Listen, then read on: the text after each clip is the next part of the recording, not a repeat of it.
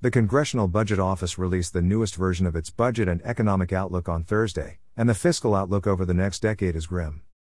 Spending, taxes, deficits, and the debt are all projected to increase to record levels. Even assuming no new spending is adopted, the government is projected to spend $61 trillion, collect $49 trillion in revenues, and accumulate an additional $12 trillion in additional deficits over the next 10 years. The sums involved are so enormous that they boggle the mind.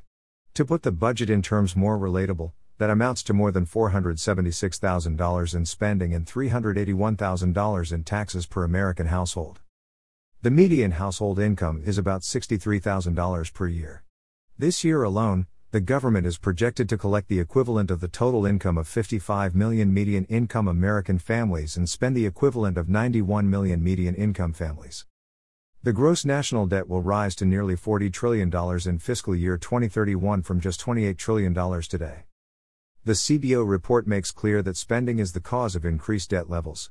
Tax revenues are projected to be slightly above their historical average. Despite the elevated tax burden, the deficits and debt are projected to skyrocket. How could this be? Because spending levels are currently above the historical norm and are projected to go much higher still. Over the past 50 years, Spending has averaged 20.4% of gross domestic product. Under the CBO's new baseline, spending is projected to grow to 23.2% of GDP by fiscal year 2031. If we would spend only at the normal level over the next decade, in 2031, annual spending would be nearly $1 trillion lower than what is projected. The data released by the CBO indicate that the trust funds for several major programs are in trouble. Medicare's Hospital Insurance Trust Fund will be depleted in 2026.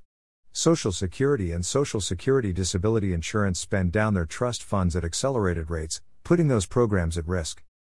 Perhaps the one bit of good news is that the projected economic outlook has improved, compared with what was expected at the depths of the pandemic induced recession, calling into question the wisdom of a $2 trillion untargeted stimulus proposal. The unemployment rate is expected to fall to 5.3% by December, close to what is considered the normal rate of joblessness. After the economy shrank by 2.5% last year, real GDP growth is projected to be 3.7% this year. But that does not mean we can take an improved economy as a given. Irresponsible government policies, such as oppressive regulations, burdensome taxes, and reckless spending, could pose a threat to American prosperity. The COVID 19 pandemic and the government's response have no doubt placed a strain on the federal budget.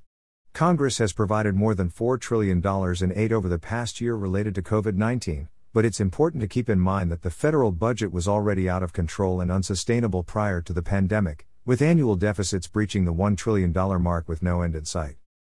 The level of spending projected by the CBO is simply unsustainable. Over the long run, the growth of spending cannot outpace the growth of the economy.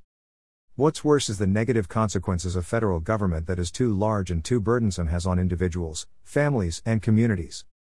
When the federal government grows beyond its constitutional bounds, and spends and taxes too much, it stifles prosperity, infringes on liberty, and makes it more difficult to live the American dream. That status quo is unacceptable. Congress should begin taking steps to implement a responsible budget. Policymakers should carefully review the budget and wind down programs that do not carry out the proper constitutional powers of the federal government and are otherwise unnecessary. The major entitlement programs, including Social Security and Medicare, require reform to be placed on a sound footing and to allow them to operate more effectively for those who benefit from them and the taxpayers. This most recent report from the CBO should be a wake up call for policymakers to start confronting overspending. Commentary by Matthew Dickerson. Originally published at the Daily Signal. https www.dailysignal.com slash 2021 slash 02 slash 12 slash Congress must confront overspending Poe report confirmed slash